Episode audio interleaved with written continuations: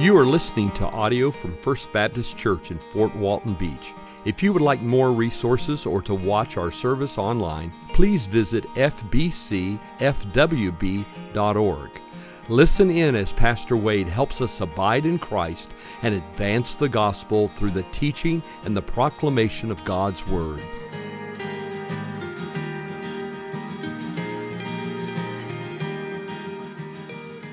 Uh, excited to continue this study. We're calling it the Great Doctrines of Our Faith and their relevance for our lives. We, we are we're reminding ourselves, studying the great um, doctrinal realities that we believe as Bible believers, we believe as Baptists, we believe as evangelical Christians. These are the doctrines, the biblical doctrines of our faith.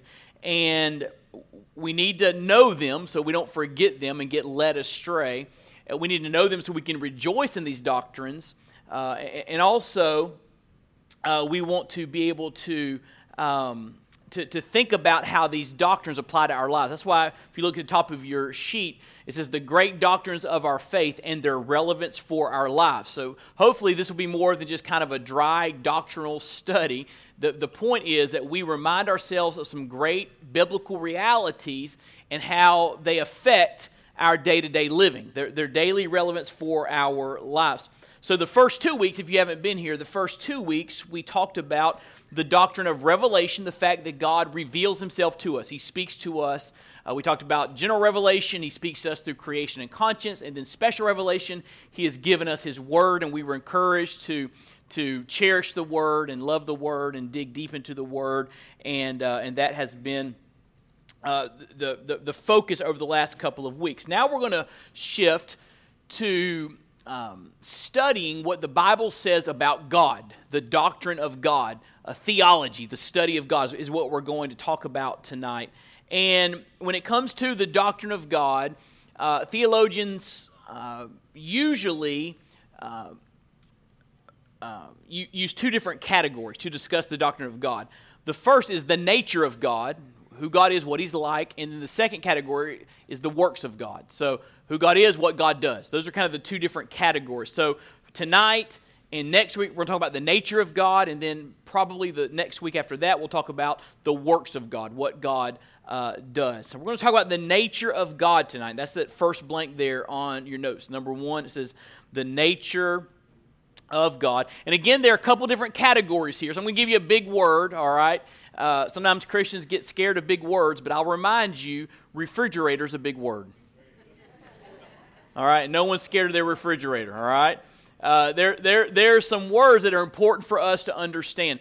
And, and so this is in your notes. We're going to talk about the, the incommunicable attributes of God. Incommunicable attributes of God. And then next week we'll talk about, uh, maybe next week, maybe two weeks, we'll talk about the communicable attributes of God. And all that means is this communicable is a word we know because we think about communicable diseases, right? Things that spread, thing, thing, things that you have that you can give to somebody else. Well, communicable attributes are attributes of God that we can live out. Uh, not perfectly, because we're, we're finite, but, but things we can grow into. For example, God is love, and we can grow in our love for each other, right? God is patient. We can, we can grow in our patience, right? Uh, and we can, those, are, those are communicable attributes. Those are things that God is that we can live out and we can reflect. But tonight, we're going to talk about incommunicable attributes. These are things that God is that we ain't. All right?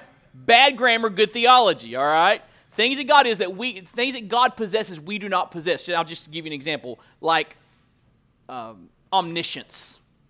God knows everything, we don't right? That's an incommunicable attribute of God. And those are the things that make God God. So we're going to talk about the incommunicable attributes of God tonight. Now, the reason I give you that phrase is not to just, you know, just to throw it out there, but but if you're reading some different Bible studies or theology books, you'll come across that phrase. I just want you to be familiar um, with it because this is the classic way that theologians usually, usually discuss the attributes, the nature of God. So, we're going to look at three attributes of God tonight. and uh, then I think next week we'll look at five or five or six. But the first one's going to take us a little bit of time, so uh, we're going to just look at three tonight, and then we'll have our uh, church conference. Number one, or first bullet point there, God is triune. God is triune. T R I U N E. God is triune. In other words, when you put together all of the verses that speak of who God is, you will see that the Bible presents the doctrine of the Trinity. You will not find the word Trinity in the Bible, but the doctrine of the Trinity is there when you put all of the pieces together. And it's progressively as the revelation of God unfolds in our, our Bibles, the 66 books, we progressively see different parts of the doctrine of the Trinity, and we're able to come to a, an understanding of who God is. God is triune. So let me give you just a, a definition of what I mean when I say God is triune. Then I'm going to kind of break down that definition so you can see that it's a, a biblical definition. The Bible teaches that there's one true God, eternally, that word's important, existing in three co equal so and uh, co eternal persons. We'll talk about that some more in a moment. Co equal persons. The Bible teaches there's one true God eternally existing in three co equal persons. Who are they? The Father, the Son, and the Holy Spirit.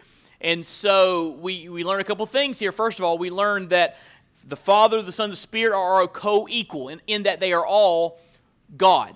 And the three persons of the Godhead are eternal. All right? Uh, they've eternally existed. The one God eternally exists in three co equal persons. So let's kind of break down the definition. First of all, there is one God. There is one God. Christians, Bible believing Christians, are monotheistic. We do not, not believe in many gods, we believe in one God. The Bible teaches this very clearly over in Deuteronomy chapter 6, verses 4 and 5. The famous Shema uh, statement of faith that the Hebrew families would recite over and over again.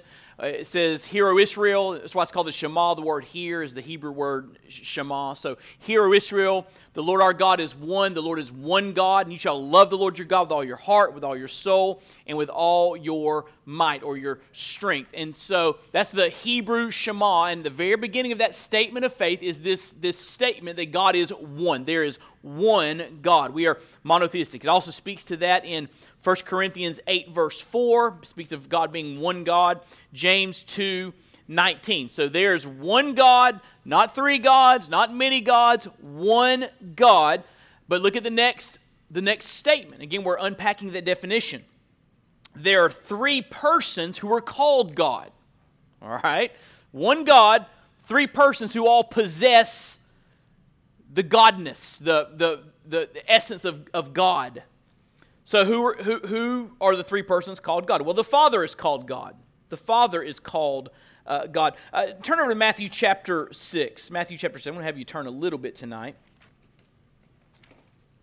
And I'll take a couple questions. So, if you have a question, just jot it down in your, in your margin, and we'll get to it, maybe.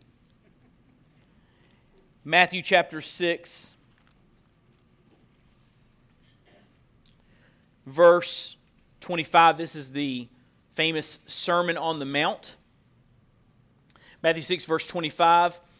Jesus talking says, Therefore I tell you, do not be anxious about your life, what you will eat or what you will drink, nor about your body, what you will put on. Is not life more than food, and the body more than clothing? Look at the birds of the air. They neither sow nor reap nor gather into barns, and yet your heavenly Father feeds them. Are you not of more value than they? So mention, he mentions here the heavenly Father. Everybody see that? Jesus talking about his Father.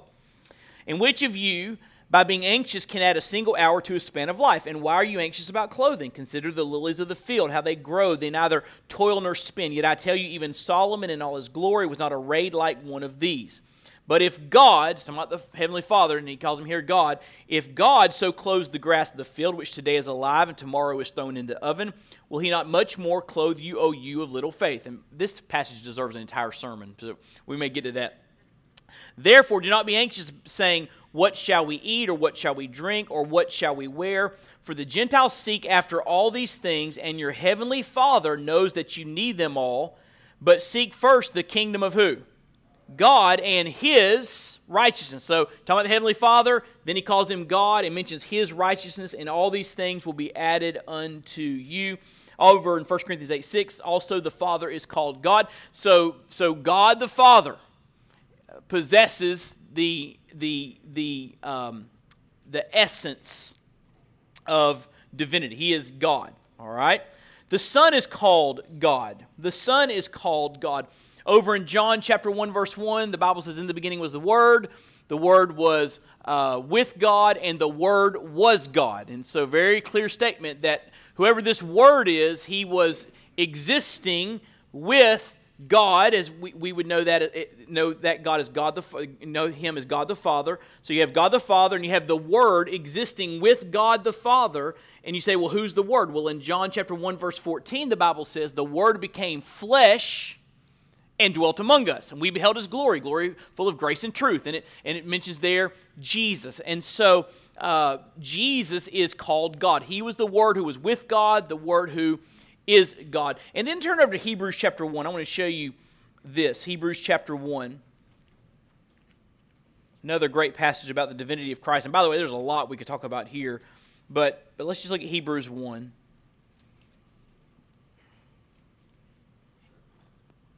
Verses 1 through 4 mention Jesus, the Son. God spoke to us through his Son. And then in verse 4, it says, having become as much superior to angels as the name he has inherited is more excellent than theirs. So he's saying Jesus is higher than the angels. For to which of the angels did God ever say, You are my son, today I've begotten you? None. That's the, the, the God, the angels are not his, his, his children. Uh, Jesus is his son. Uh, or again, I will be to him a father, and he shall be to me a son. And again, when he brings the firstborn into the world, speaking of the highest, firstborn there means highest or preeminent. When he brings the firstborn into the world, he says, Let all God's angels worship him. And then in verse 8, but of the Son, he says, Your throne, what?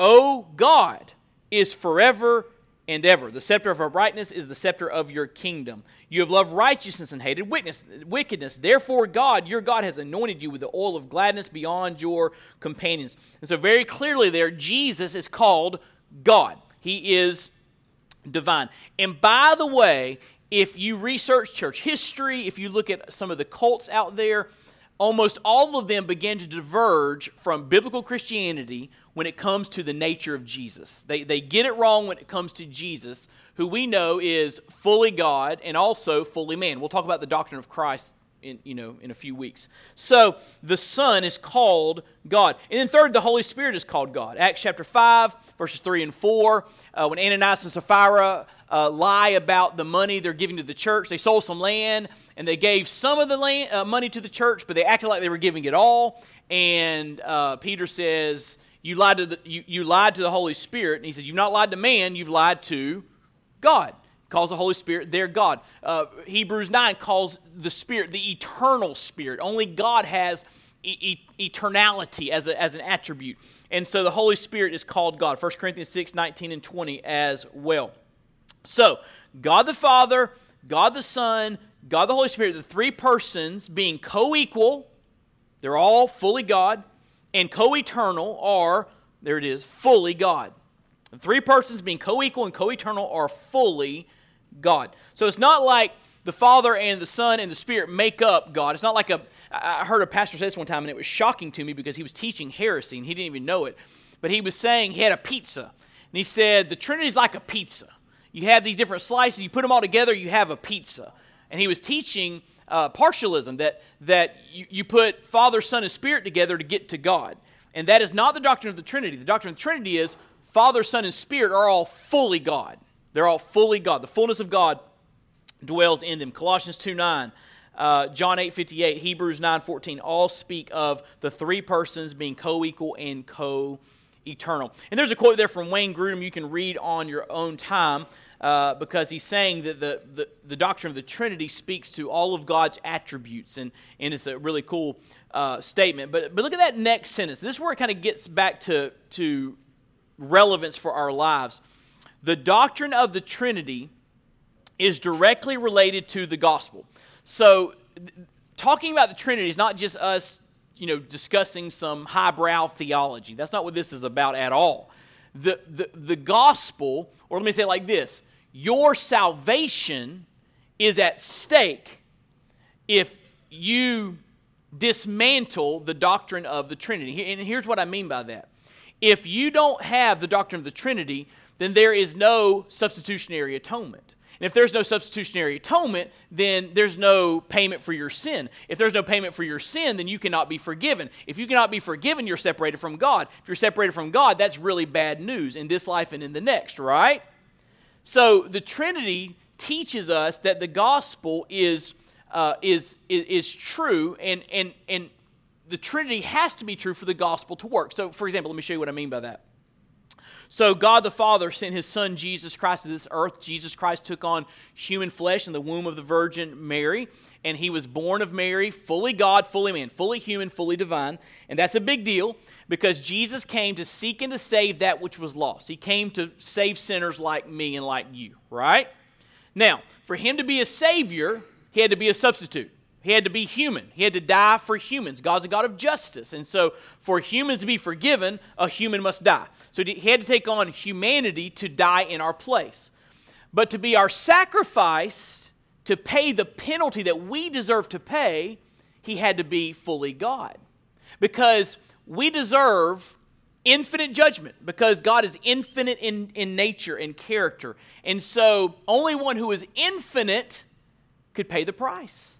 Only one who is infinite could pay that penalty. So Jesus had to be fully God and fully man. So when Jesus was on the cross, all right, having lived a perfect life by the power of the Spirit, all right, third person of the Godhead, Jesus is on the cross, fully God, our substitute, our sacrifice, and then God the Father is pouring out his wrath that our sin deserves. So, all three persons of the Trinity are working to bring about atonement for you and for me. Everybody see that?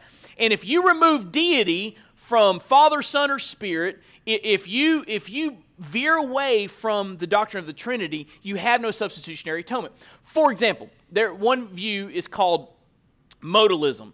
And modalists believe that this is you'll see this in Oneness Pentecostal and some other groups, but but modalism believes that that God was one person at a time. So they, they teach that, you know, God was God the Father for a while, then he stopped being God the Father and he became God the Son for a while, then he stopped being God the Son, became God the Spirit for a while. And so he's kind of one at a time. Well, if that was true, if Jesus was on the cross as God, who was pouring out the wrath? Who's pouring out the punishment. You see, you take away the Father from the equation and you take away substitutionary atonement. So the doctrine of the Trinity is directly related to the gospel. Uh, the Bible teaches the Trinity, and we see how the gospel is made possible because of the doctrine of the Trinity. So it's a, it's a really big deal. And you say, Pastor Wade, I don't understand it. You don't have to understand it, but you do need to be able to articulate it. And you do need to be able to understand when there's error. You need to understand enough to know when someone says something that's wrong, you say, uh, that's, that's, that's not right. And again, most of the time, it deals with the character and nature of Jesus, it deals with the, the divinity of Christ. And so the doctrine of the Trinity is directly related to the gospel. It's a big, big deal. You take away the Trinity, you take away salvation for you and for me. And I don't think any of us want that, do we? All right. So that's the doctrine of Trinity. So I'll, I'll, take a question real quick on the Trinity before I go to the next uh, couple. Any questions on that that I can uh, that I can tentatively try to answer? Can, you go back to the point you were making? Jesus is fully man, fully God, and therefore he fulfilled these roles. Yes, when Jesus Christ was born, he you know again Jesus is eternal. He's always existed. We'll talk about that in a few moments. He's always existed uh, as the second person of the Trinity, but he left heaven, in our minds, the way we understand, he left heaven, he took on humanity in the womb of the Virgin Mary. So at that moment in human history, Jesus became the God man. He took on human flesh. That's why the incarnation, Christmas, is such a big deal. He took on human flesh. So when he was born, he was born fully God and fully man. All right? That's the, that's the doctrine of, of Christ, the nature of Christ, so that he could go as our substitute and die in the place of humans like us, but also he as God, he could pay the infinite sacrifice that we deserve to pay. That makes sense? He could pay the infinite punishment that we owe because he is fully God. And so that's the again, uh, the doctrine of the Trinity directly related to the gospel. I answer your question, or or yeah. Um, you know, there's a verse that speaks of this uh, in, in, really a beautiful way. Is uh, the book of First Peter, where it speaks of the value of his sacrifice, and over in um, First Peter, um, chapter one, he says you were not you were ransomed from your futile ways, inherited from your forefathers, not with perishable things such as silver and gold, but with the precious blood of Christ. What made the blood of Christ precious? It, divinity. He could, he could shed his blood and pay the infinite debt that you and I owe, like that of a lamb without blemish or spot. He was foreknown before the foundation of the world. And so this speaks of the, the, the precious payment that Jesus made when he shed his blood for you and for me. So, uh, any other questions about the doctrine of the Trinity tonight? I know I'm going fast, but any other any other questions? Uh, we, I did a teaching on the Trinity a few years ago here, but uh, if you rem- if you're in that, you remember that I said that there are really no good metaphors. There are really good no good object lessons for the Trinity, and people try and they try, but they they all teach heresy. they really do. For example, you've heard that God is like water because water is is can be liquid. Uh, water can be uh, vapor, and it can be solid. It can be ice, right? But a molecule of water can only be one at a time. It can't be it can't be vapor and solid at the same time. It changes from one state to the next, and so so. And I, think I've, I think I've probably done this in my life. But if you if you if you use the the, the picture of an ice cube, you're actually teaching modalism, not the doctrine of the Trinity or pizzas, partialism. And so got to be very careful. We won't. He's like, give me, give me, give me a, give me a picture, a symbol, so I can understand this. And uh, nothing really works good because we're talking about God. And none of our earthly things really communicate the doctrine of the Trinity very well at all. So we just go back to what the Bible says and say the Bible says there's one God. The Bible says there's three persons who are called God, Father, Son, Holy Spirit, and that's the Trinity, right? That's we just gotta we gotta just rest in that. So let's go to the next two very quickly, and then we'll, uh, we'll close down for, for the night. God is triune. Secondly, God is eternal. God is eternal. Uh, turn to Psalm 90. We won't look at both those verses. Turn to Psalm 90, verse 2. This is a psalm of Moses, the only psalm attributed to Moses, which is quite interesting. And Psalm 90 is one of my favorite psalms. But look in Psalm 90, uh, let's start in verse 1. A prayer of Moses, the man of God Lord, you've been our dwelling place in all generations before the mountains were brought forth, or ever you had formed the earth and the world. From everlasting to everlasting, you are God. So he, he's saying there of the Lord, before creation came into existence, you were there. And from everlasting, eternity past. And you're from everlasting to everlasting, which means you had no you had no beginning, you will have no ending, and, and God is eternal in his nature. Now, if you begin to really think about that, it will twist your mind into a pretzel because we just can't think about um, eternal existence. It just we can't wrap our minds around it. We, we think, oh, there's got to be a beginning. There's got to be, you know, got to be a beginning. Uh, but but with God, there's not. God has always existed. He's he's always existed in eternity past. If you read John 17 you get a little insight into what was happening before God created the universe. We see this picture of the Trinity God the Father, God the Son, God the Spirit existing in perfect communion and harmony and joy for all of eternity past. And uh, that's pretty awesome to study. But God is eternal. That means God has no beginning or ending, He has always existed and will always exist. So rejoice, and this is the kind of the, the relevance. Rejoice that our God stands outside of time. We are so limited by, by time and, and, and opportunities we have in this in this life, but God is not. He stands outside of time. It, it's all in his hands. God is eternal, which is an amazing, amazing uh, reality. Uh, and again, all three persons of the Trinity who are fully God possess eternality. Okay? And this is important because some people may think, if they hear the Christmas story, well, Jesus was born of Mary. That's when Jesus came into existence. That's, that's not accurate. He's always existed, and he left heaven and came to earth and took on humanity in the womb of the Virgin Mary. And if you remember our months and months talking about Jesus in the Old Testament. He was active in the Old Testament before he was born of Mary. So God is eternal. That's his character nature. And then let's look at this third one. This one's a little bit harder to understand, but it's very important. God is self existent. God is self existent. Turn to Acts chapter 17. Acts chapter 17. This is Paul's sermon in Athens on Mars Hill, another great passage.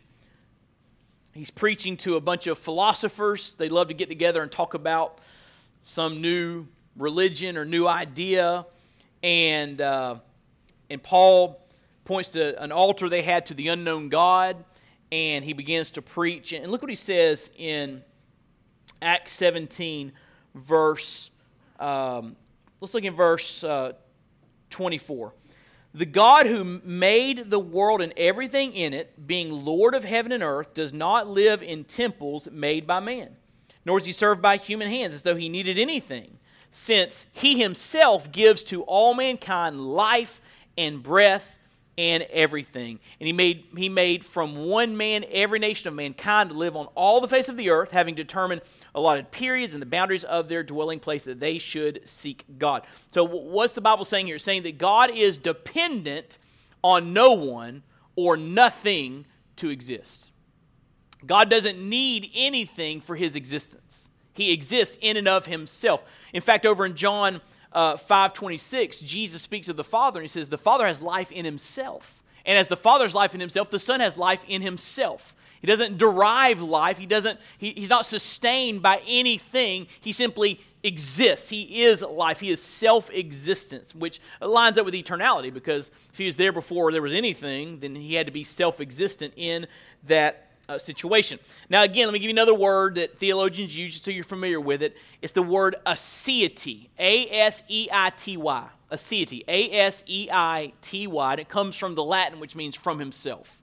And so the aseity of God means that God has life in and of himself. He's, he's dependent on nothing, he's dependent on no one. And so uh, our God now, this is going to shock some of you because you may have heard somebody say this a little bit differently. Our God does not need us. If he if he desires relationship, it's just grace. We bring nothing to the table. We add nothing to his existence. He doesn't need us. We need him. He is he is self-existent, and that's what it says over in Acts 17. Uh, it, it, Paul very clearly says that uh, God does not live in temples made by man, nor is he served by human hands as though he needed anything. He needs nothing. Now, I was in a, a country in Southeast Asia on a mission trip, and because we're recording this, I'm, to, I'm not going to tell you the country, but I went to a large um, Buddhist place of worship. And I mean, this was a very, very large place. And we. Um, I hate to be I hate to be barefooted in public places, but they make you take off your shoes and that's not really part of the story, but I just remember that uh, having, having to walk barefoot in, in this temple, and and uh, we were we it was so big there were escalators in this in this Buddhist Buddhist temple. It was a it was a pagoda. We're going up these escalators, and I never forget it. On your way up, you could look over, and there's little rooms on the side, and people doing things as you're going up to the, the top of this temple. And people on the sides were actually building their gods. I mean, like craftsmen, they were working on their gods. So here's what they do. They, they, build, they would build their God and get the God already. Then they would pick that God up, take it to where it needed to be, set it down, and then start to worship. Think about that. Their God needed to be moved. I mean, I'm not, I'm not trying to be fun. I mean, really, think about that. Think about worshiping a God that needs your help to get from point A to point B. And, and these people were so, it was very sad, very heartbreaking. We were there to pray and pray for the people there and pray for that city and that country uh, because it was so sad to see people uh, fashioning these idols with their hands. And, and the Bible says we, we don't fashion God. God fashions us, right? He makes us. And, and He doesn't need us. We need Him. And, and I'm just so grateful that, that we can uh, live in relationship with a God like that through His Son, Jesus Christ. And so here's the kind of the takeaway, the, the relevance for your life and my life. Live in dependence upon Him. You need Him. He doesn't need you. You need Him. So live a dependent life. I mean, uh, tell Him you need Him. Uh, go to Him every day in prayer. Seek Him. Uh, walk with Him. Talk with Him because we need God in our lives. But He is He is self-existent. But I'm just so glad to have a God that that I don't have to fashion and I don't have to carry and and and I don't have to protect. You know, God is God, and uh, He is the one true God, and and He is self-existent. So we need to remember that very, very important um, reality. Uh, before we close, any any questions about these three aspects of the nature of God, these incommunicable attributes? Any questions? I'll take one question tonight at church conference. Any questions tonight? All right, perfect understanding. Good. These are not ideas where everyone have perfect understanding on, but we want to grow in our knowledge and uh, and, and learn these things and uh, marvel. I mean, really, basically, you know, it says over in Isaiah that we are to behold our God, and what we're trying to do is we're trying to just behold our God. What, what's the Bible say about um, our God? So let me pray for us, and then we will uh, transition into our um, church conference. Father, we're grateful tonight for your grace and your mercy and your love, and we're grateful, Lord, for the opportunity to study your word and to uh, focus upon uh, what your word says about you and just to rejoice that we serve a triune God, one God existing in three co equal, co eternal persons, uh, a God who made a way for us to be saved. Uh, we're so grateful for the for for, for um, our Father, God, our Father, that the way that you planned, uh, predetermined this plan to to, to make a way of salvation. We're so grateful, Jesus, that you, that you were obedient to the point of death, even death on a cross. We're so grateful, Spirit, that, that you uh, empowered Jesus during his time here on the earth and, and that you take the work of Jesus and apply it to our lives. And, and we're just so grateful for the, the work of the triune God in our salvation. And we stand in awe of who you are. God, you are eternal, you are self existent, uh, you are great and glorious, and we love you. And I pray that we would uh, continue to grow in our knowledge of you. We'll thank you for that grace. It's in Jesus' name. Amen.